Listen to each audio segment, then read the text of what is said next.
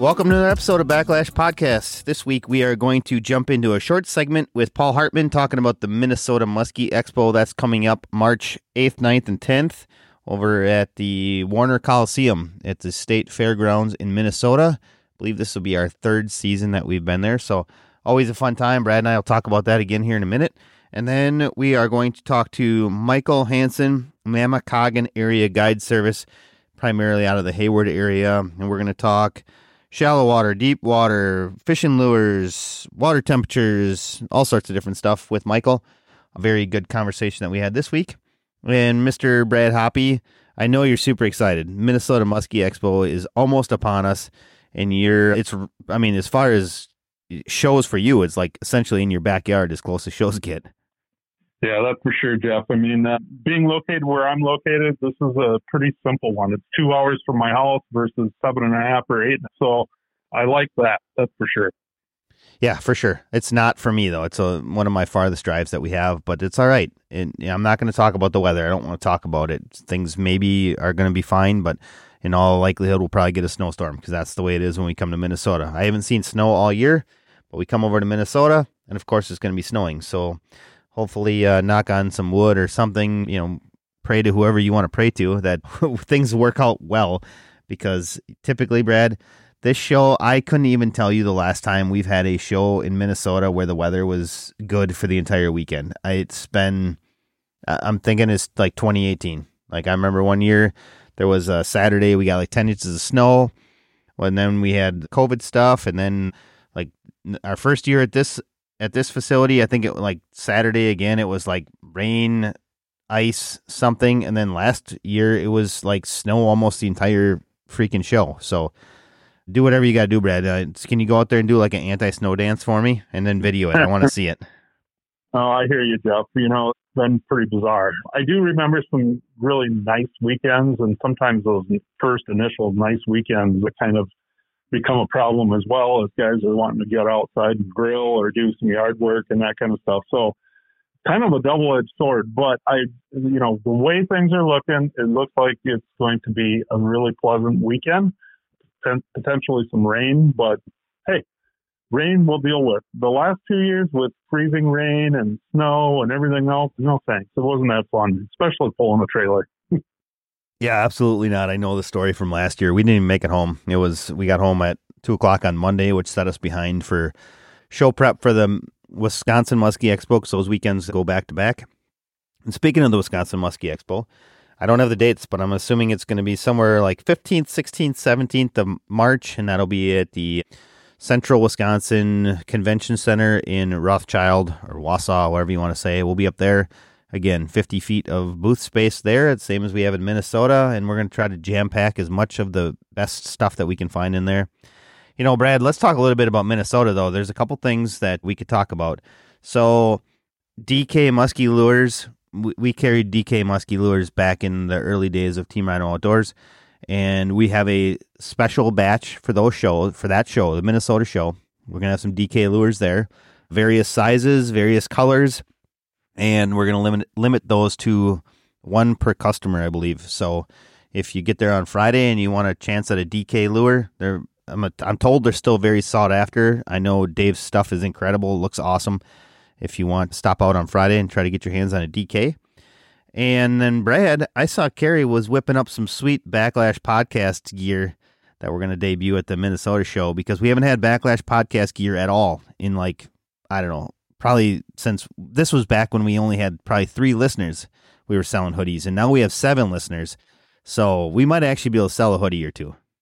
Yeah, absolutely. She's been hard at it, and she came up with some pretty cool stuff. So hopefully we can move some of those throughout the weekend and show some support to the Backlash podcast. Yeah, and um, you know, when we come to the Minnesota show, we're gonna still do a live podcast out of the Muskie Mayhem booth on Friday night, probably be seven fifteen ish because we go to eight thirty. And I, Carrie was doing up some some can coolers, Brad, and I think the idea was that we're gonna hand those to some people if they actually show up at the Minnesota show. We're gonna hand out some Backlash podcast can coolers. Is that right? She did those as well, and I'll tell you what, I was pretty impressed. I mean, you know, you think of can koozies and you see a there's always a bunch of those laying around, right? People do it all the time. But what she came up with, she's actually doing the hot press on them, and they look really good. So excited about that as well. I already snagged one for myself.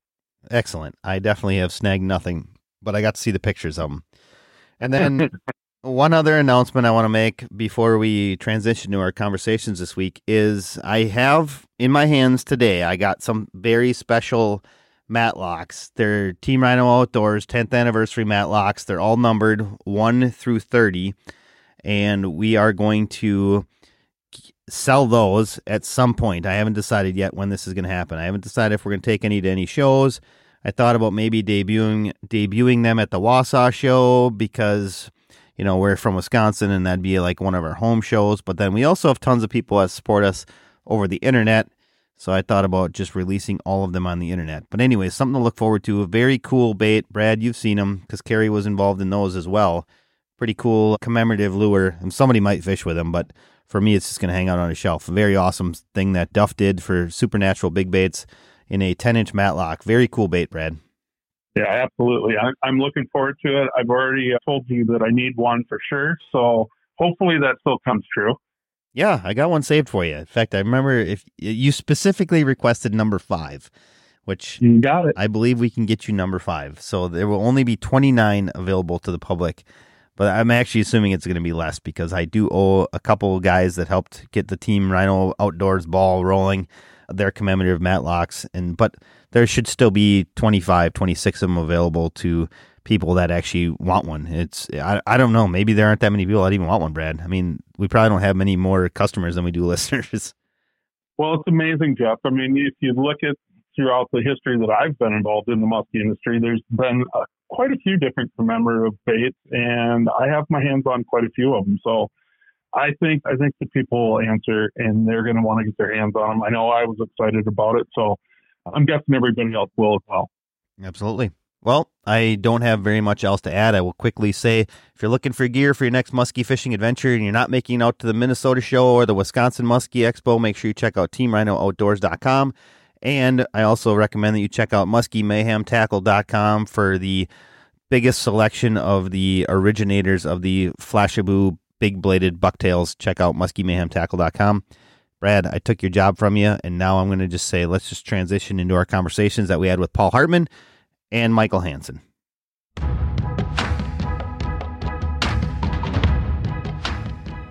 All right, our first guest this episode is Paul Hartman, and many of you may know Paul's name because we talk to him annually because we're talking about the Minnesota Muskie Expo, which is coming up very soon, Paul. It's uh, hard to believe it's almost been another year, and it's also hard to believe that show season will be ending shortly because it just seemed like it just arrived and it's going to be gone quicker than winter this year because winter didn't last for long. But let's talk a little bit about it. First off, Paul, I do want to actually say thank you for taking time out of your schedule to talk to us about the show. But let's let's give our listeners a little bit of information. Talk to you about dates and times, and maybe let's talk a little bit about some of the special things you guys have going on at the show because you guys always do a great job. Well, thank you very much. Yeah, we're excited. I mean, without winter this winter, it's it's been strange, and all of a sudden you blink and it's here. And right behind that, we have spring. So, uh, the past two years, we've been at the Minnesota State Fairgrounds over at the Warner Coliseum. We're a week and a half out now. We're going to be March 8th, 9th, and 10th. It's Friday through Sunday the past two years we've had to deal with snow. This year, I think the forecast has us at 50 degrees. So, oh no, um, Paul, we you, have a, you did it. You talked about the weather, Paul. Don't do it. It's a no. They can't be wrong. They're never wrong. These are Minnesota forecasters. Yeah, they nail it every time. They're always wrong. It's terrible. Like that is the one thing I have to say. I wasn't even going to bring it up. I didn't want to talk weather at all because I'm like every time you know the the long range forecast looks good and then something happens to this show. I just want to see what happens with a Minnesota Muskie Expo where we do not have a weather issue. It'd be um, so amazing. Oh my gosh. The worst show we've ever had though was we ran into in April where we had 75 degrees on a Sunday. You cannot get a muskie guy inside a building when spring comes and it's like that. So, but I think the stage is set. We're going to see what happens. But yeah, we have a lot of great vendors again this year. You know, we got just an unbelievable seminar lineup. We expanded it because we have the Missoula Anglers Boat Show as part of the show this year for our third consecutive year. Rangers, the sponsor of that. So we did some more stuff with electronics. I know there's a lot of people curious about upgrading electronics, what's available, you know, the forward facing sonar, upgrading the lithium, the charging systems. So we're going to scatter in some seminars that kind of give some of the rigging tips as part of it too. But then we have all the big name guys. You know, we have Kevin Cochran, Mike Keys, Steve Herbeck, Josh Borovsky, Rob Kimm, Greg Thomas, Lee Tauchen, Joe Peterson, John Rounsley, Sarah Trampy, Ben Olson, Luke Strand. I mean, it's the who's who. And we're excited to get people in there. It's $17 for a weekend pass. Turn it into an educational experience. Just show up and hit every seminar, jot down two things that are going to help you at each seminar, put them on a card in your wallet, and pull that out next time you're struggling on the water rather than looking in the box for the answer. Look at a couple things that might pique your mind and you know, points you back to what people were talking about at the seminars and try some of that stuff out on the water next year, see if it can't change things around. Yeah, absolutely. Tons to do at, at the show all weekend long. Lots of vendors. Paul, I think you probably have what the biggest show for vendors that there is around, maybe? It is. I think out of all the muskie shows, we have 160 booths there, and uh, it's you know everything pertains. It's we aren't selling insurance guys and chiropractors. It's all just hardcore musky stuff with manufacturers, retailers, guides. But I think the biggest thing is just all these custom colors, you know, new introduced baits that you're able to get for the first time at the shows. And I think there's been some exciting stuff. You know, I heard at both Chicago and Milwaukee that there was some cool new stuff out there. And people are always looking to get the hot new thing and try and fool the fish. The fish seem to be, I don't know if they're getting smarter, you know, evolution doesn't happen that fast, but they sure have my number now compared to what they used to 10 years ago. So I'm the guy who's trying to buy my way to success and always looking for a color they haven't seen or someone with a new gadget that, you know, blade combination, whatever it happens to be, new crankbait, something to try and tip the odds in my favor for the the first few months of the season until they get used to the new stuff. Yeah, definitely. So, what do you got going on for uh, kids? I know this isn't just an adult event. You guys do a good job for kids. Let's talk a little bit about that. So, Fishing for Life comes over. They set up a trout pond so the kids can come do that. They got a BB gun range there. And then uh, the Handful Foundation has helped us out with George's Tackle Box. I think we're 18 years into doing this since George passed away. So it's kind of in memory of George Wall, the show founder. And he would always hound, you know, getting kids into this is the future. We got to do it. And everybody would talk about getting kids in, but nobody ever gets around to doing it. So we've had lure making area for the kids each year since he's passed.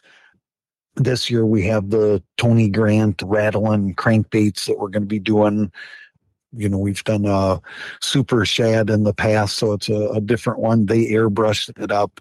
Kids do, they're creative. They do a great job with it. And you know we have kids that are four and five years old spray painting up their own stuff and doing a really good job. Then we have a bunch of the spring bulldogs. They can take worm ch- chunk paint and you know, design those. And there again, like I said, a lot of creativity. And we got young boys and girls in there, three, four, five years old, that are painting up super cool stuff.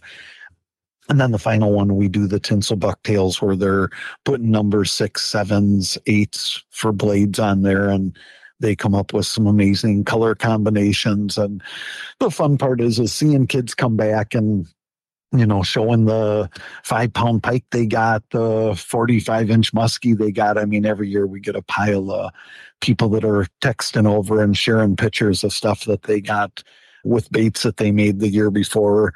And it's fun seeing the kids come through the door just losing their mind with their dad, you know, saying, let's get over, let's get to the kids section. And the dad's like, hey, settle down. We're going to get there, you know, but it's fun to see that enthusiasm about fishing from these young kids and hopefully it you know turns some of them into the next manufacturers too so.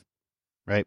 So paul if people are looking to come to the show do you do advanced pre-sales for tickets or is this something they can just get at the door?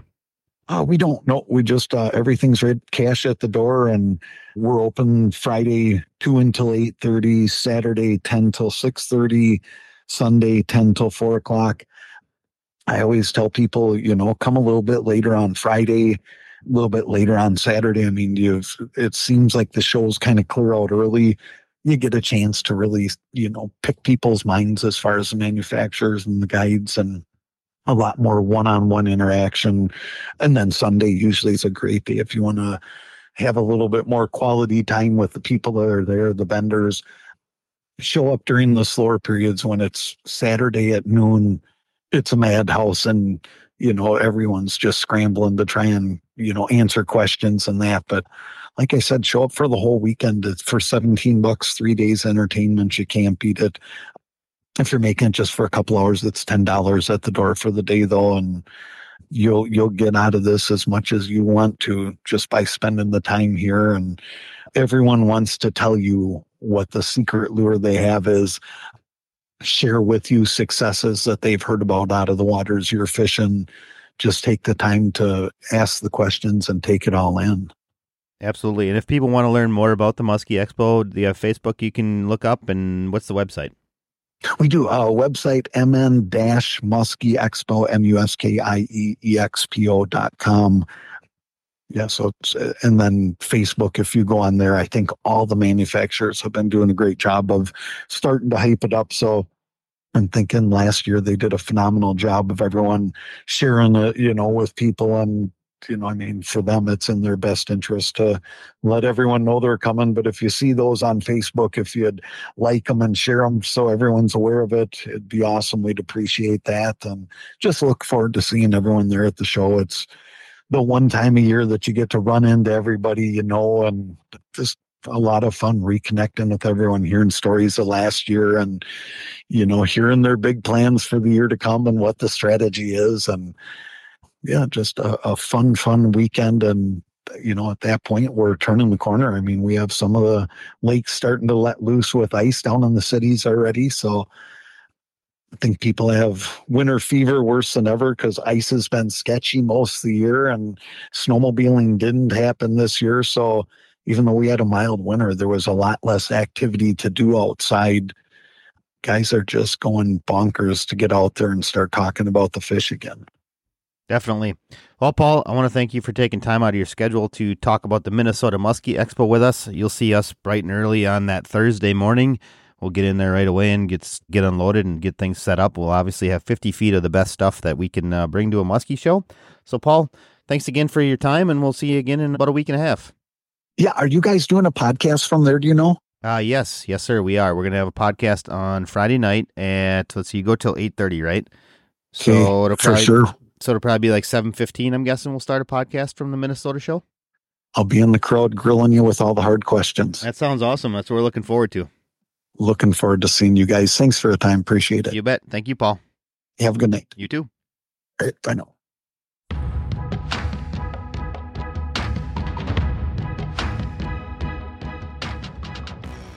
All right, our guest this week is Michael Hanson, Namekagon Area Guide Service up in what primarily I'm guessing the Hayward area. Is that right, Michael?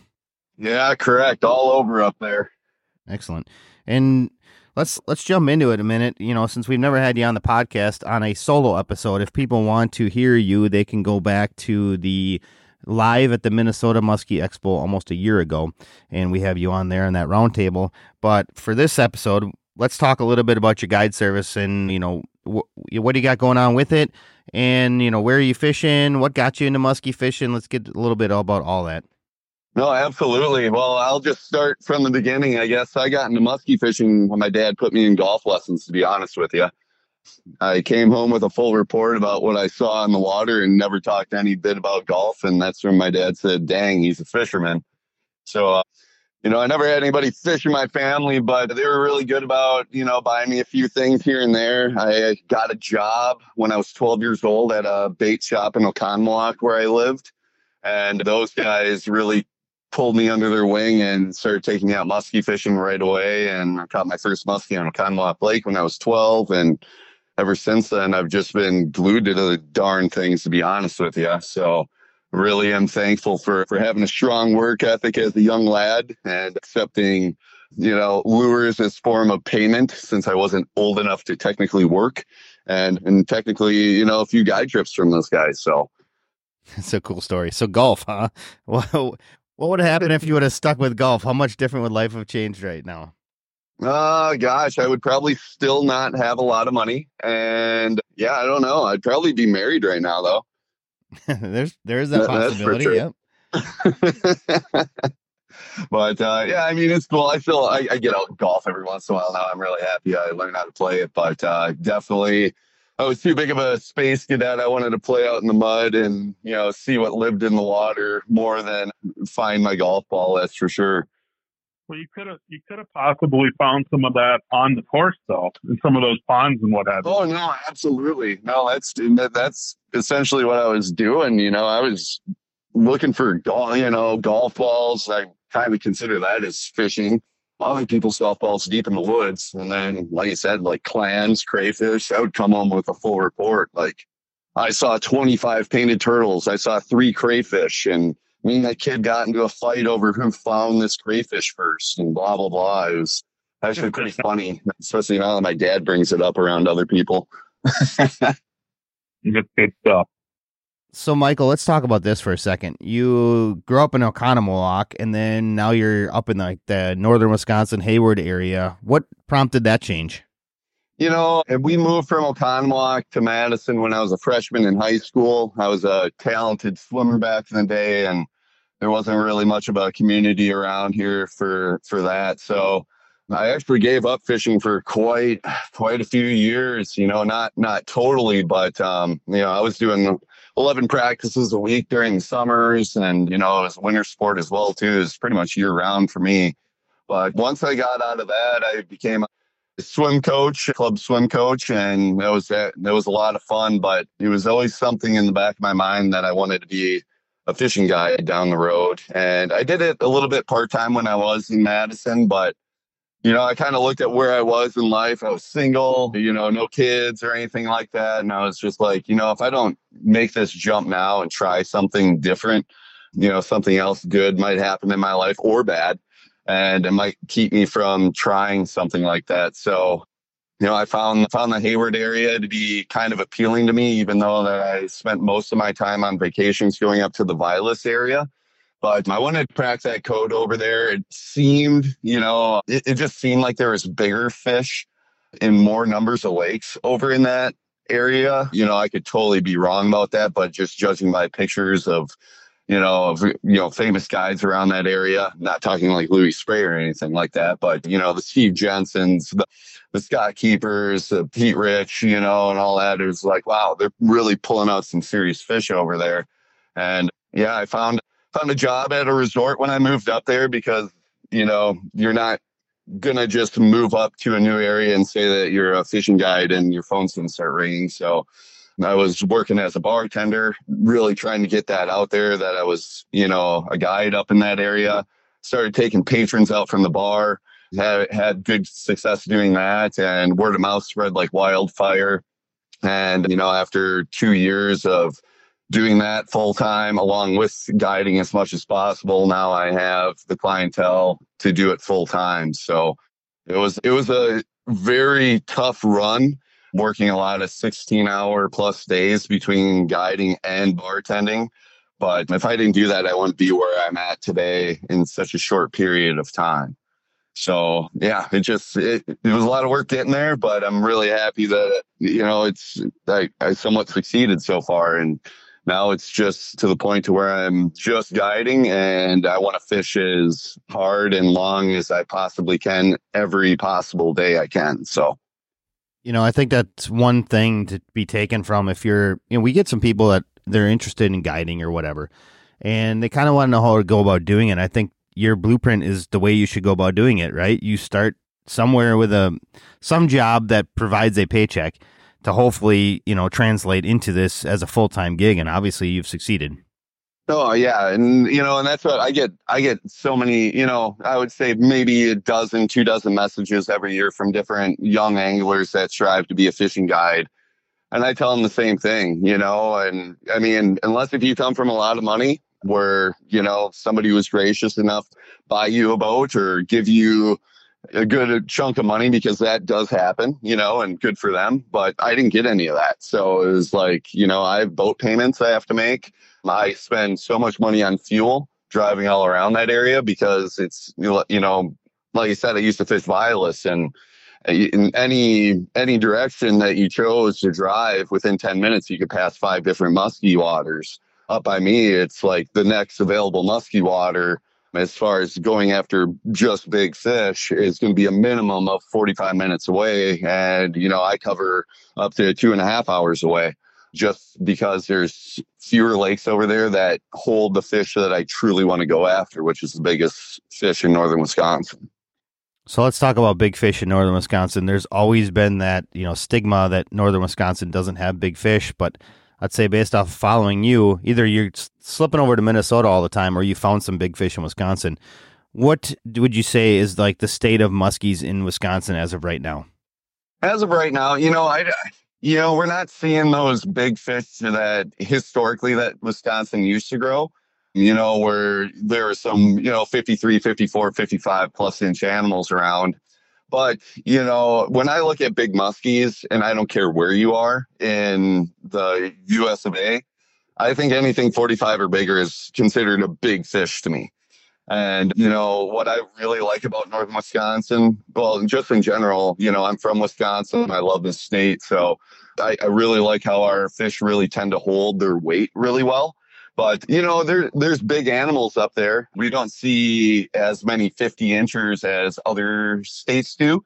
But you know, when you're catching 30 plus pound 48 inchers, you know, you can't really argue with that. So it's they're very challenging fish that very slow metabolisms. They don't have to eat if they don't want to.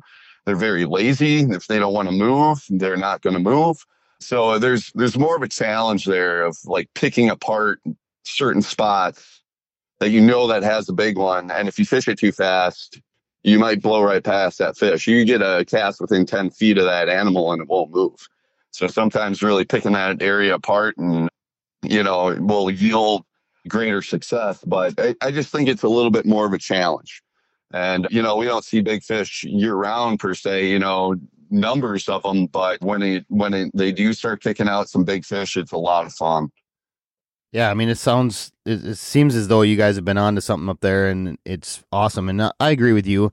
Quite honestly, I could even drop the the the number down a little bit lower. I think a forty inch fish is a big fish to many anglers. I'm I like catching all of them. I like catching the ones over forty a little bit better and I like catching the ones over 45 even that much better. But it's good to know that you guys have shots of those of that type of potential up there. And I've known this for a while, but it's you know it's good to see more of it getting out there because, like I said, there's a lot of people that would you know go skip over to Minnesota to you know you know to ignore Wisconsin, and I just feel like it's kind of like one of the the main play the mainstays, I guess, in muskie fishing. Yeah, no, absolutely. And, you know, to be honest with you, my first three trips over to Minnesota, I mean, no BS, I caught a fish over 50 inches and they were all on lakes that I've never fished before. I'm not saying that it was easy. It was, you know, it was a lot of time on those particular bodies of water to find those animals. It was so much fun doing it. But, you know, it's just something about that northern Wisconsin that, you know, it's a little bit more of a challenge and I, I would say even this past year, Minnesota, it was the challenge to find big fish over there too, because I was over there for about two, three weeks. And, you know, my my first three trips over there were like mind blowing. And then after that, fast forward to, you know, this past year, it's tougher. And and I strictly think it's based on pressure. Yeah, and the pre I mean, you would know it. I would assuming the pressure continues to increase everywhere you go for muskies. Oh yeah, it's unbelievable. It really is. I mean, and it's good. You know, like we want people musky fishing. So, you know, when I hear people complaining about musky fishing right now, that it wasn't like it used to be and this and that, honestly, those are the people that I would see while I was bartending, sitting at the bar at four o'clock in the afternoon or coming in for lunch and staying there for two, three hours getting pickled. And it was like, you know, these things are, they, they have select feeding windows all over the place, but especially in northern Wisconsin. And if you're not beating that water up, you're doing yourself a huge disadvantage, big time. So, you know, I don't care where you are in the musky world as of right now, you got to work for them. And, and that's why a real hardcore musky fishermen truly love it. Yeah, you know, Michael, I think you hit it on the head. I mean, the Wisconsin fish have always been known to carry their weight, right? And we got to play with some of those fish years ago when Mille Lacs was really on fire. And I think a combination of both Leech Lakers with the Wisconsin strain, those were some of the most special fish, right? It's bizarre. And, you know, it's, it's no different here in Minnesota as well. As you know, you just said it, you experienced it this fall there are time frames when these fish are just nuts and they're just going and going, right? But at the end of the day, those big fish, those really special fish, you know, you talk about say 48 and bigger, they are not always the easiest ones to catch, right? So there's different time frames throughout the year where you just see them. And I've always said it's like three to seven days a month that you get to play with those animals. So definitely something to consider as well. Yeah, I mean they're they, they don't get big by being dumb, that's for sure. And I truly think, you know, I I'm not a muskie by any means, but I think those things really do remember. You know, they're kind of like us. You know, we have smart humans and we have really dumb humans that'll repeat the same stupid mistake over and over again. So, you know, we have fish up there that I've contacted five, six times out of certain body of water and there's ones that you know you catch them and then you don't see them for a few years. And then all of a sudden you look back on your pictures four years later it's like oh wow look we caught her again. And it was a big one and it was smart. So yeah they're they're around. I mean we see them we see them all the time but uh, getting them to go is is definitely a different story. I hear you man. You know one of the things that i could say too michael is i, I do think that where you decide to land and actually make your career is is a huge key to this whole thing as well. You know, you are in musky country when you're in Hayward area, you know, and you have a plethora of lakes to fish. I've fished those lakes 30 years ago, 25 years ago, and I love them. We we actually visited the Hayward area again this this past season with the Mayhem 10,000 cast, and I love it over there. I mean, I truly do, and I, the passion and just you know, you go into a bar, you go into a restaurant, there's muskies all around you, right? And I think that, you know, with the amount of traffic that goes to the Hayward area and so on and so forth, it's probably a little easier to make a career out of that neck of the woods. Yes, yeah, you know, you're absolutely right. That that Louis Spray quote unquote record, you know, we, we won't necessarily have to get into that, but you know, that draws a lot of people up to my area. And I, I, have a lot of people that have never musky fish a day in their life. And if I do get those people, they come out once a year. And it, and it's because they're up in northern Wisconsin. They hear about these big muskies and they want to go after them. Let's talk a little bit about getting after them, Michael. You know, we we talk. Brad wanted us to talk a little bit about you know shallow versus deep and when you consider one versus the other. But let's before that, do you have a do you have a like a depth that you would define shallow or deep, or is that relative to the body of water you're on?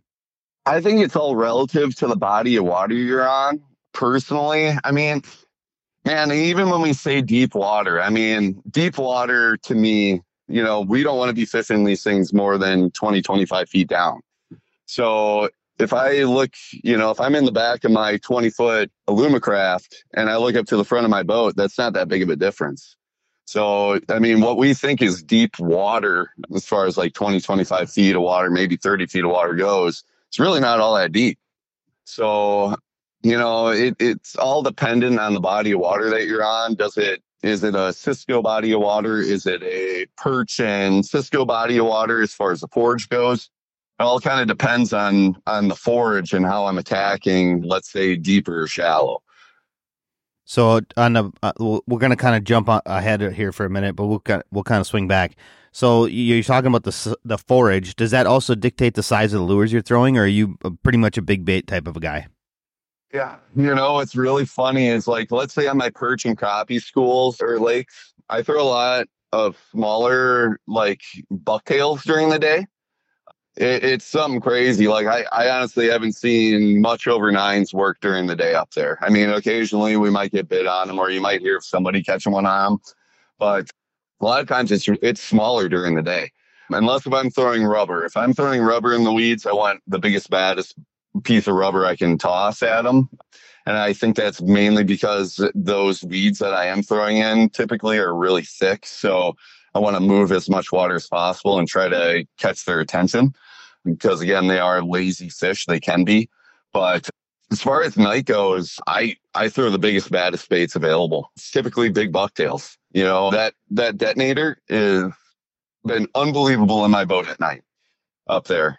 And I think it's mainly because when those fish do slide up on the weeds, those big fish, is they're not always up in the weeds. Most of the time, I think you know a lot of those during the day, those fish are out in 20 feet of water, or they're on the break in the sand waiting for those perch and crappie schools to swim up and down that sand, that sandy area. But at night, a lot of times those fish will start flying in close to those weed edges. And I really want to focus on slowing it down. And I want something that's as loud as possible. And, you know, usually if you want sound, you're moving things fast. But when you get a big, big bucktail on, especially one with a lot of grind on it, you can slow that thing way down, keep that thing in front of their face a lot longer and, and get those things to go. And I think it's just mainly it's things that they're not used to seeing. Even like the small bucktail bite during the day. I had customers actually figure that out for me. A lot of these were, like you said, new anglers. And I was like, you know, this, that bait needs to go a little bit faster, a little bit faster. And the bait is just like the blades are barely spinning. And all of a sudden, a four footer shoots out of the weeds 10 feet away from the boat and just inhales the bait. It was like, oh, maybe we're onto something. So it could be that these fish aren't used to seeing fish or baits move like that, or they're just extremely lazy. I'm not quite sure about that, but you know, it's slow has been the key unless if you're ripping rubber, you know, or twitching crankbaits. You know, I twitch crankbaits awfully fast. So it kind of gives off that same presentation of ripping big rubber. Hey, Brad, I'm going to jump in on the detonator there. Like, it's good to hear that he's been catching fish on that thing because I've been saying this on the podcast, even though I know you won't toot the horn of that bait. But, like, if you're if you're not throwing detonators, I feel like you're missing out. They, there's very few anglers I feel that are doing it because of they're intimidated by the size of the blades. But Michael, you can probably attest to it. It's really not that bad to throw that bait. No, it's not. And the way that I tell my customers when I give them this bait and they look at it and their eyes get ghost, you know, they're wide and their skin turns ghostly white. And it's like if you're throwing this and you feel pain, you're you're pulling it too fast. You know, that bait needs to be slowed way down. If you're bumping into weeds, you got to push your rod tip up, you know, to more of a horizontal level until you get over that weed bed and then you start driving that rod tip down to attain that little bit more depth outside of that weed edge. But yeah, it's if you're throwing it too fast, yeah, it could hurt, you know. But you know, when I look at muskie fishing in general, though, it should hurt a little bit. yeah, definitely. You know, Brad, are you surprised at how underutilized the detonator still is, even though eh, we talk about it enough? Yeah, I definitely am, Jeff. But I, I, I think and maybe I'm totally wrong in this, but it's kind of apparent when you start, you know, you've done the shows as many years as I've done. It's over 20 years. And when you, when I'm at the shows, I think there was a good chunk of 10 to 12 years where it was kind of the same people. It was maybe a, you know, a steady pace of multiple musky anglers that just kept coming to the shows. And I think a lot of them either aged out or maybe they've lost interest in some sort of fashion, but we kind of have a little bit of a revolving door going on, in my opinion, in the muskie industry. And what I mean by that is, you know, we were talking about fishing pressure just a little bit ago. I think that there's so many new people trying the sport, and I love to see that. But what I was going to say is, I feel that when people first engage in the sport of muskie fishing, they start small and they, they kind of work their way up to bigger baits. And and the detonator, I wouldn't say is the largest blade bait. You know, I mean, if you look at our supermodel, it's a little bit longer yet. But at the end of the day, I, I think some of it has to do with that, Jeff. I think it's the new people coming into the sport and they're maybe intimidated by bigger baits. And, it, and it's interesting, you know, you over this many years listening to guides and listening to different seminars and what have you, conversations we have here on the podcast, TV shows, whatever it might be you hear people talk about, you know, you got a downside, you got a downside. And 10, 15 years ago, it was like we couldn't be big enough, right? And so I don't know. I still enjoy large baits and and that's my kind of gig. And I think a lot of it has to do with knowing that everybody else is going smaller makes me want to go larger. And and I think that the fish get kind of used to small, small, small and hey, big fish, big bait. it works for me, so let I stick it all with that. Yeah, definitely. I couldn't. Yeah, and I agree with you on that because, like, you know, when people saw me out of the back of the boat throwing a monster Medusa or a pounder, you know, they looked at me like I was crazy, and I tried to get them to throw it, and I was like, "Listen, if you're not going to throw it, I'm going to throw something different." And then you start seeing the success out of the back of the boat, and then it's like, "Oh, I want to throw that now." You know, teach me how to throw a big piece of rubber, and it's just like what you said. A lot of people are too afraid to throw that stuff. And, you know, until you get somebody to either teach you how to do it to where it doesn't hurt as bad, or you figure out a way to where it doesn't hurt you as bad, or you get strong enough to where you just don't give a give a rat's anymore. And then it, you know, and then you got it. Yeah, I would agree with that. And I mean, think about it now. you know, Michael, you've been in it long enough. Jeff, you as well. The equipment we have today versus 20 years ago versus 40 years ago. I mean, come on, get real. We can throw anything we want at this point. The reels are so much better, the rods are so much better, so forth. And, and it's then after that, it's about technique, right? So if you're launching a pounder or a big husky Medusa or wh- whatever, it, you definitely you find a way that's comfortable and it's more of a wob and, it really isn't that much work it isn't that much different you know working that big rubber bait is easy big blades you have reels that power through that. So you can make your life really, really easy. Yeah, let's let's let's jump back. We kind of went off on a, on a bait thing, which I want to talk a little bit about because you're talking about forage. But let's go back to you know shallow versus deep, Michael. You know w- when you start out the day, obviously you're going to be able to go off of you know what, what happened previously. But are you typically going to be starting what we would say like is shallow, or are you going to typically be starting out deep? You know, it, it depends on the time of the year, but let's say like, you know, in northern Wisconsin, more times than not, you know, especially our big lakes, they get warmed up by the end of June. So that's usually go time. And then by the end of June there, I'm typically starting out shallow and I'm really focusing on that on my electronics, marking out where that bait is. If I'm finding bait up shallow, I'm going to stay out shallow. If I'm marking big clouds of perch and crappies, out on that sand break going into deeper water, then that's going to change my total approach for the next spot. And then I'll put, actually keep that boat out a cast length and a half to where we were. And then I'll focus on working those baits to where they're landing, you know, 10, 15 feet away from the main weed edge. Let them sink down to the bottom or get closer down to the bottom. And then I can attain that depth all the way through as I bring it back. So it all just depends on where the bait is, but I typically start out shallow and then w- make adjustments from there because there's always fish in the weeds. More times than not, the ones that are always in there are not going to be big ones, but it gives us an idea of what's all in there too right off the bat. All right, so I have I have asked this question many times on the podcast. Let's talk patterning for a little bit. So let's just say you started shallow weeds You've been there for three hours. You haven't contacted muskies. Where? What's your next move going to be, and how long do you wait before you make one? You know, it's I would say probably a couple spots. You know, the spots I fish are I, I tend to fish spots on the spot. I really hate just like let's say it's like a mile long lead edge. Yeah, there could be fish in there throughout that whole mile, but do I really want to work that really precisely going seven tenths of a mile an hour? No, not really. So I'm really focusing more on the spot on the spot. I'm running and gunning a ton out there. So I would say two or three spots. And if I don't see anything that I really like, and then I start adjusting out to a little bit deeper water, then I might, you know, on those deeper water spots, I'm going to look for spots that have some sort of structure on it. You know, up in northern Wisconsin, a lot of those areas up there have been, you know, a lot of forestry happens up there, or logging, I should say.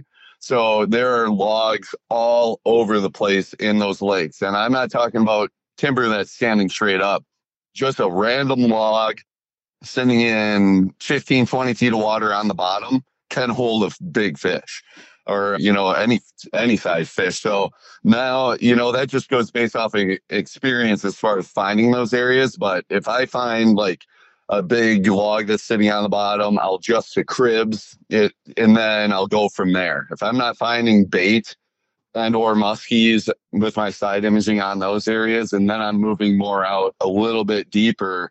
But usually if I'm not finding that bait, up in the weeds or on those cribs or on those random logs out there, they're going to be randomly floating around out there on those, well, not randomly, but they're on those main, that first main break in that deep water. And then I start adjusting to that. So, Michael, you know, when you're fishing these logs, it's kind of crazy. I mean, you're talking just a log, no branches, correct? Yep. I mean, there could be there there are a few out on a few bodies of water that do have a few branches on them, but you know, a lot of the these can just be log that was cut down and it's laying on the bottom. It really looks like a like a telephone pole laying on the bottom of the lake. Yeah, that makes sense. Uh, it's it's always interesting. I mean, like I go down to the south and maybe the east, you know, where Chase is at. We're fishing down down timber that's basically off the shoreline and it's just covered in branches. What kind of baits are you generally using when you're just hitting these dead logs down there? You know, it, you're talking a telephone pole. How are you approaching it? Are you are you fishing it horizontally, or are you you know are you coming back over crossways? How are you approaching that structure? So that's when when I see that structure more times than not, you'll actually see that muskie sitting on that structure with side imaging because there's nothing but sand around it. You know, there's one or two logs around and then it's just sand. So those fish pop right out unless they're sitting right on top of the log, which they usually don't do. They're usually just right off of it, acting like they're hidden, which you're definitely not. But more times than not, I'll I'll either have, you know, if we're throwing a bucktail, I'll have the person cast in that general direction, let that bucktail sink all the way down to that piece of structure just beyond it and work it back really slow and once they, once I get an idea of where that bait is, you know, if it cleared that whole log, if it went past it, then we might, then I want them to start changing up that speed to start speeding it up as it's getting back up into that shallower area coming back to the boat. Otherwise, rubber, same thing. I'll cast that rubber out every once in a while we'll snag that log, which sucks, but it's really like hitting a needle in the haystack, to be honest. So let that piece of rubber sink all the way down to the bottom and rip that thing back up. I don't so do a whole lot of horizontal or yeah, a whole lot of vertical approaches on that. I I'm very bad at jigging. I'm, I say that I'm bad at jigging because I don't do it that much. Yeah, well, I, I'll tell you this, man. That jigging bite can be so much fun. It's a, a really incredible way to catch them. But you know, boat position and what have you. I mean, a lot of depending on the body of water you're on. If you're in really clear water, it's kind of mentally a struggle to actually try to get your boat position over top of fish, right? But it is definitely an effective tool, and I did it years ago. It, it was a lot of fun this past year doing it on the TV show that we did down in Ohio. It's just incredible. It's a really cool way to catch them. And when they eat it, they eat it, you know, and you lose a bunch of them doing it as well. So my next question, I guess, would be how much time are you just spending, you know, using your side imaging and seeing if somebody's home or are you fishing every one of them, even if you aren't seeing those fish? Typically these areas are close to areas that I would be casting anyways. Like there's something else good by it, you know, you know, and it could it, not necessarily super close to it, but it's somewhat close.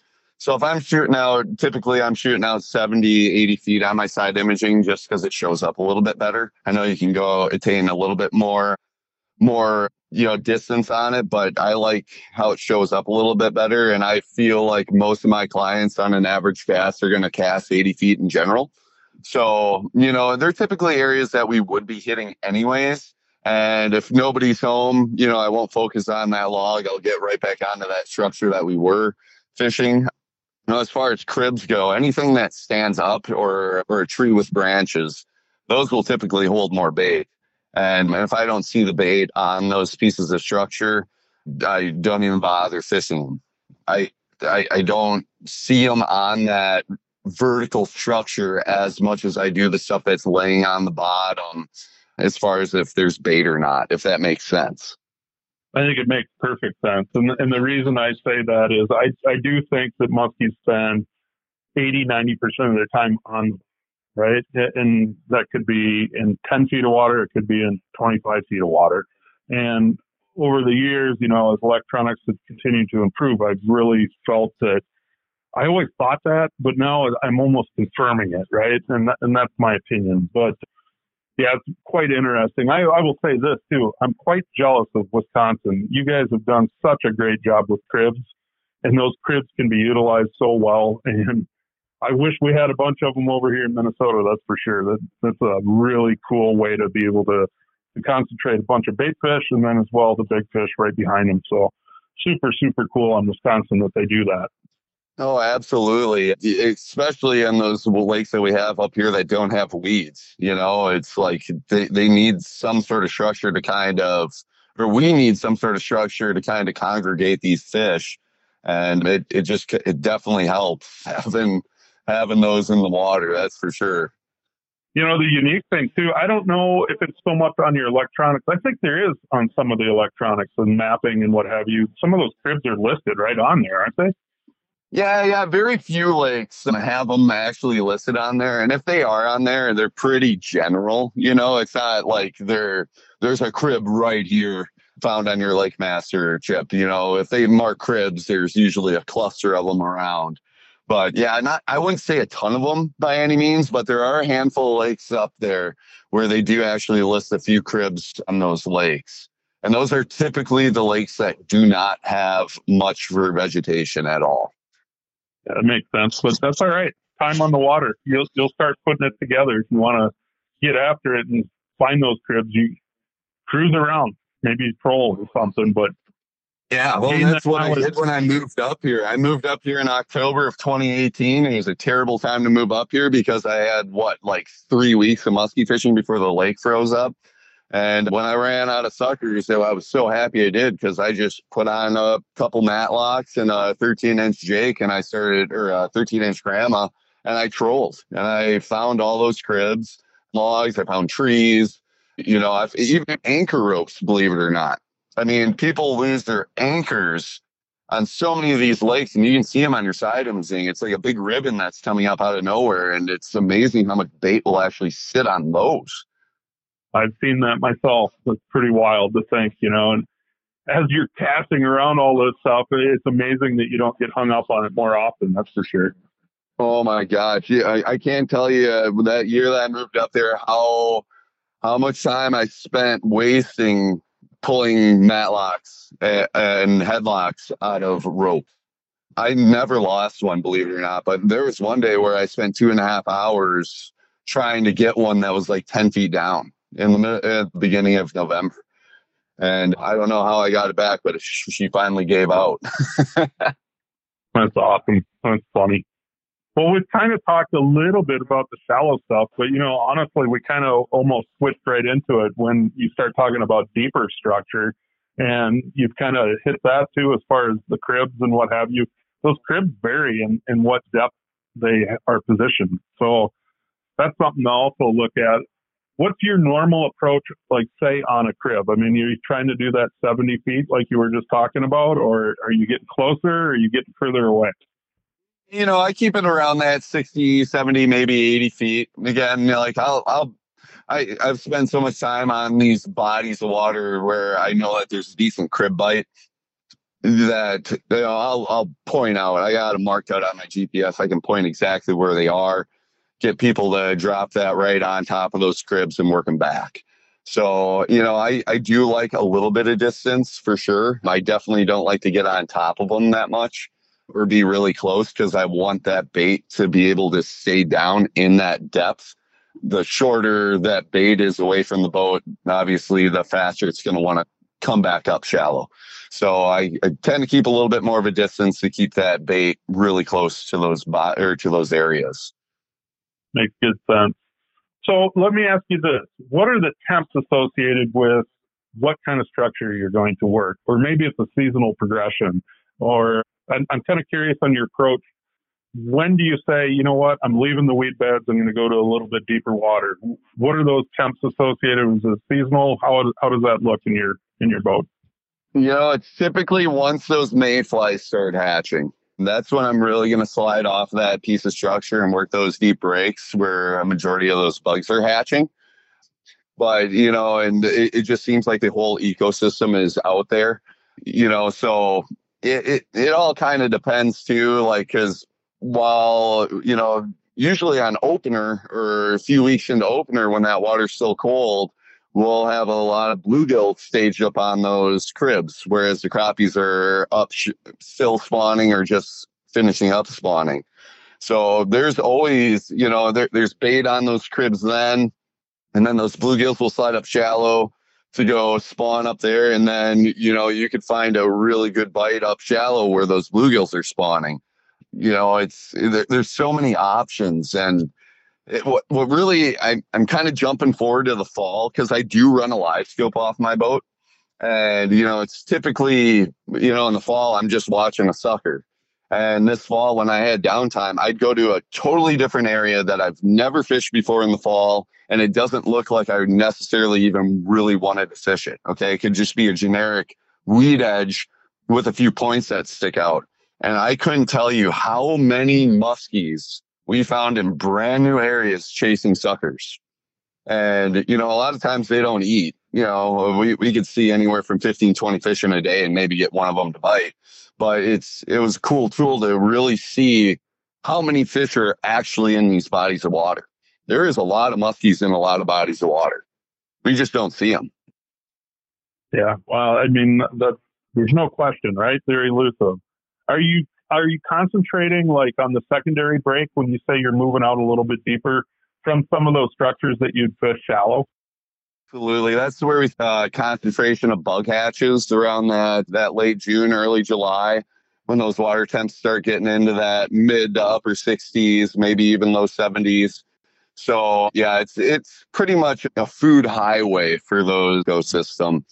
And I'm not saying that fish can't be out a little bit deeper, a little bit shallower during that time, but there is a great concentration of bugs hatching on that secondary break line and it is uh, it's actually really easy to hit. And you know, a tactic that I really adopted over the past couple years that with great success is when that's actually happening, I'll work that structure inside out to where I'll actually have my boat parked right on top of the edge of that weed bed, cast out, let that bait sink down, and get a fish to go. Um, I had a client out this year. We were working mainly the weeds, but kind of keeping our baits down a little bit deeper. We had, you know, what I called four footer come up hot on a bait. I told my guys, we're going to leave her alone. We're going to go hit another spot. We're going to come back. We're going to inside out her. And when we got back to that spot, put on a big swim bait, or a customer of mine had a big swim bait on. I was like, let that thing sit down. We're getting close to that area. Be ready. Be ready. And sure enough, he wasn't ready. Four footer comes up, even hotter, just completely misses his bait. And I was just heartbroken. Next day, another guy caught her in the exact same spot. And it was a 49 and like a quarter incher. So, you know, I, I just kind of do things a little bit different, you know, as far as that inside out approach. Those fish aren't typically used to seeing those baits move in that direction. So, and we definitely saw that fish get hotter when we did that. Now that's the information that I think everybody's looking for, right, Michael? I mean, I I do the same kind of stuff, I, and it's going against the grain and setting yourself aside or different than everybody else that's out there angling. I love to hear that, but you know, Brad, I'll say about that though. Like we talk about it, and people talk about doing different things, but I think it's it it's a confidence deal. It's always it always comes back to confidence in musky fishing. So it's so important because like if you do it how long do you throw inside out before you don't see anything or catch anything before you're like, well, I'm just to go back to doing what I've done before because that's caught muskies. It's like you really need to, you know, stick to a plan. And, and um, it's like, let's just not throw inside out during in between moon phases. You need to do it during times where you think there's an active, you know, fish available and that you have a chance of catching it. Otherwise, you're going to end up with no results because you gave it no time. Absolutely. Yeah, absolutely. yeah. And you and you could work that spot inside out, or let's say outside in, and you could work it, like I said, I work these spots in small areas. I can turn right around and hit that inside out right away. And that fish may want it going a different direction where it didn't want it going that one direction. So if I'm focusing on more hitting more spots, smaller spots, I can get away with that throughout the day without wasting too much time. I, I would agree with that, Michael. And and the other thing to that I would say is that if like to what Jeff just mentioned, you know, if you got a bite that's going on really good, you see the window is open, you know, take 15 minutes, a half hour, hour, whatever it might be, and actually try doing some of those unique presentations. And, and you might be surprised. You might double your output and catches. So, yeah, believe me, you know, you've got your favorite lakes and you, you fish on the, on your favorite lakes and the bite's tough and you, that's when you go, maybe we should try a different lake. Well, then you go to that other lake and fishing's already tough and you just left the lake that you really know well. And are you really giving the new lake a good chance, a good crack at having success? I mean, you got to ask yourself that.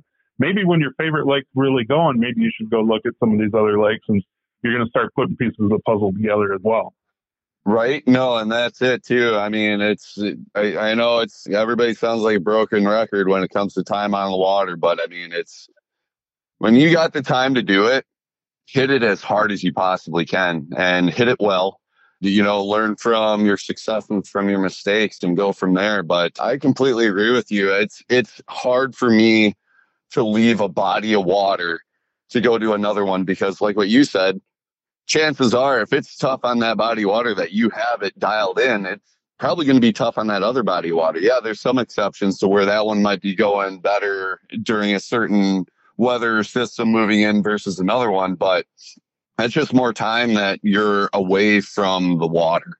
So, and you know, I I I give I'm going to be honest here. You know, I try to keep people out as long as possible. Like I said, I'm single. I don't have any kids, so I want to see fish in the boat. If I have clients that can't go long, a lot of times I drop them off and I just keep going. I keep going as long as I can because I'm only getting older every day.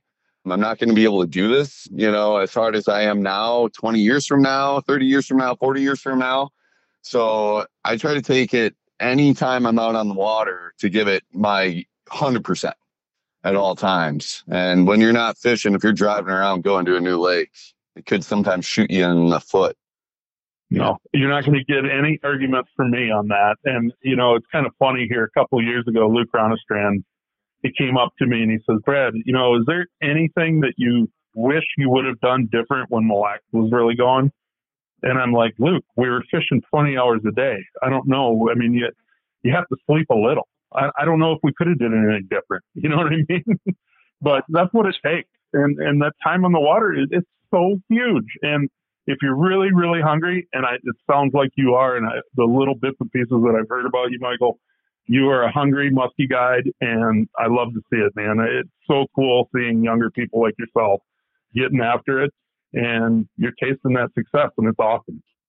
Yeah, I, re- I appreciate it. Thanks. Yeah, it's you know it's the only thing I oh I love doing a lot of things, but it's one thing I really love doing. uh, it shows. It really shows. I got one kind of wild question. Maybe you can answer it. Maybe you can't. And there's so many different lakes that you can fish over in that neck of the woods. But what would you say the, the normal median to depth is in most of your lakes? Are they similar or they do they vary a bunch? Yeah, I mean, I would say they vary quite a bit. I mean, we got we got lakes that get down to 110 feet deep or Cisco bodies of water, and we got our, you know, our traditional flowage systems are 30 to maybe 50 feet deep. But usually on those flowage systems, I'm working a lot shallower, unless if there's a big bug bite or anything like that, or if it gets warmer and those fish start shooting out a little bit. But you know, it's it, it, definitely varies all over the place. I mean, we catch muskies, and some of our action bodies of water are like, you know, 15 feet deep and 100 acres. And you can catch 10, 11 fish in a day going out there. Granted, they're not going to be big ones. Every once in a while, you might crack one that's 45, 46. Real nice fish. But yeah, they're, they're all over the place. yeah, that's kind of what I figured you'd say. But I, I kind of asked that maybe. Uh, I'm not trying to like put anything in on you there, but I, I the thing is that I'm thinking about is I generally elevate to those Cisco bodies of water because that's where I fish generally here in Minnesota. So when I'm in your neck of the woods, that's the bodies of water that I want to fish. And don't get me wrong, I think some of those flowages and some of those smaller lakes are just as fun, but I want to be fishing where I have an opportunity at a large fish. That's just the way you know, it's, it's no different than bow hunting, right? You got a property over here that's 60 acres and you've never seen or never heard of a big buck in that neck of the woods, I'm, I'm wanting to go to the place where it might be 20 acres and you have the opportunity of a big buck. So I fish the same exact way. I, I want to make sure that I'm spending time where I have an opportunity to large fish. And that might mean that I don't catch anything that day, but the opportunity's still there. Yeah, yeah, and that's how I am too. And you know, I I get clients that just want to catch a muskie. They don't care how big it is. You know, it could be somebody's first muskie, or they just enjoy catching fish. You know, and don't get me wrong, I don't mind doing that, but I'd rather I'd rather go a day without catching one, knowing that we have a shot at a really big fish. You know, that's just me personally, but I'm not gonna tell you know the people that you know th- this is their day. I'm not going to tell them what to do 100% on you know what their goals are at least. All right, Michael, let's let's go on with uh, one one last thing probably before we let you go. I want to know about yeah, lake choices. There's so many of them up there. How do you even pick one for the day? You know, I know that's one of the things that many anglers up there in northern Wisconsin struggle with. It's something I even struggle with because I'm, you know, I'm going through, you know, as I as I pay attention to weather and you know maybe how the lakes have performed recently for me or whatever, and it's still something I struggle with. I mean, how do you pick lakes up there? Yeah, I mean, you know, let's uh let's say like when I moved up here or when I was going up to Vilas County you know, on a vacation. You know, we'll put it more into a sense of where, you know, somebody's traveling for, you know, usually not that long of a period, you know, usually less than a week to go fishing. A lot of times I look at stocking records. You know, I'll pick whatever county I'm in and I go through every lake that possibly has muskies in it. And I'm looking for those lakes that they put a big dumping of muskies in them 15 to 20 plus years ago you know, up to let's say 25 years. You know, they, we do have a few, you know, quite a few lakes up there where, you know, this Lake X here got 3,000 muskies dumped into it, you know, 20 years ago. And before that and after that, they've gotten 1,500 every other year. I know that there's going to be a strong year class of bigger fish moving around if I pick those lakes that are give them 15, 20 years to grow. So that's that's how I found you know success. I'm finding a lot of the bigger fish up here. But yeah, it's that's I mainly looked at that to be completely honest with you. And after I spent a lot of time up in both areas, you figure out which weather patterns, you know, certain lakes like certain weather patterns. You know, I could, you know, one of my one of my most favorite lakes for big fish, honestly, for a moon phase, or for an incoming storm, I could leave it 100%. If it's post frontal or if it's high pressure, I do really well on that body. It's really sure she goes against everything that we've been reading for, eh, you know, and learning about for the past 20, 30 years in Musky Hunter magazine or seminars or whatnot. You know, so just more time on the water really helped me figure out those patterns. But yeah, knowing which lakes could potentially hold the biggest fish possible, no, you know, with the large stocking numbers is what I primarily look for. Well, let me ask you this: when you go try one of these new lakes, how many times are you going to hit it with no success before you're just like, "Yep, it's this isn't going to happen," or or does that ever happen? Do you ever cross a lake off? You're like, "Yep, I'm not going back there anymore," regardless of what the data tells me. Yeah, you know, I would say I, I've never given up on a lake to where I, if I know that there's big ones in there, you know, that some of these times where I'm trying these these new lakes that could be two, two, two and a half hours away, and I'm seeing life, you know, whether I'm catching catching smaller fish or seeing some smaller fish or seeing big ones. If I see that life, I know that they're there, and maybe I just picked a bad time of year to go after them and then it's like, okay, I have a day off here in September. The lakes around me are really, really good right now. I could go out there and go look like a hero to go post on my Instagram page of uh, a you know a catching a big fish, but that's not what I want to do. I want to go find something else that's better, and you know because there is something out there that's as good or better. And so even I will leave good bites if I have a day off to go experiment. because that's the only way that you're going to really find new bodies of water if the weather is good or you know you, don't want to go try a new lake if it's absolutely crappy conditions outside because i feel like a lot of people will do that where they'll get bored and they'll go try a new body of water and it's high pressure and you know a flat calm day and they don't get success and they'll never go back it's like no you know we got to give this body water a few more opportunities under different weather condition Yeah, absolutely. I totally agree with that. Uh, one last question before we let you go is best big fish bait in your boat in recent years. What's it going to be? Oh my gosh. Oh, oh boy. I mean, it's going to be big, big rubber for me. I, I just enjoy throwing it. Like I said, I can do it now. Big rubber would be the number one for me during the day. At night, it's I, I got to pick two, Jeff. It's that's too tough. But at night, it's going to be a really big bucktail. All right. So my work really, really slow. You know, top waters and everything else work really good too. Don't get me wrong, but you know, it's all year dependent. Last year was one of the better bucktail bites I've ever seen. And I, I believe Steve said that as well on a podcast not too long ago. You know, you were dumb for not throwing a bucktail. Right. And everything changes. Last year was one of the worst top water bites I've ever had in my life. So so every every year is different. Every year they want something different, so you got to cycle through a little bit, but be confident in what you're throwing and give it an honest chance on an and an honest chance on a certain body of water too. I don't want to go into this right now, but since you mentioned it with your bait choices, you had a daytime bait and nighttime bait, and maybe we can circle back to this this summer if you want to come back on. But how often do you spend night fishing? Is that something you do often? Yeah, quite a bit. I mean, my my nighttime deal is normally, I mean, let's say like seventy percent of the time, it's typically the last or the first hour to two hours of pure darkness when that sun completely goes under the tree line and it is true dark. I'll give it an hour to two hours, and that's usually my best time.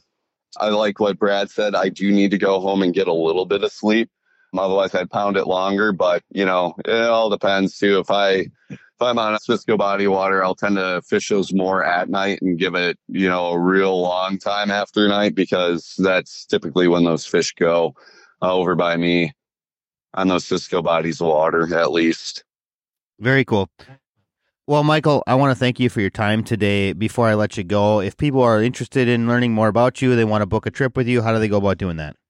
Yeah, absolutely. You can uh, reach me on my cell phone, which is area code 608 695 9073, or my email address, which is Hanson, H A N S O N dot Michael 608 at gmail.com.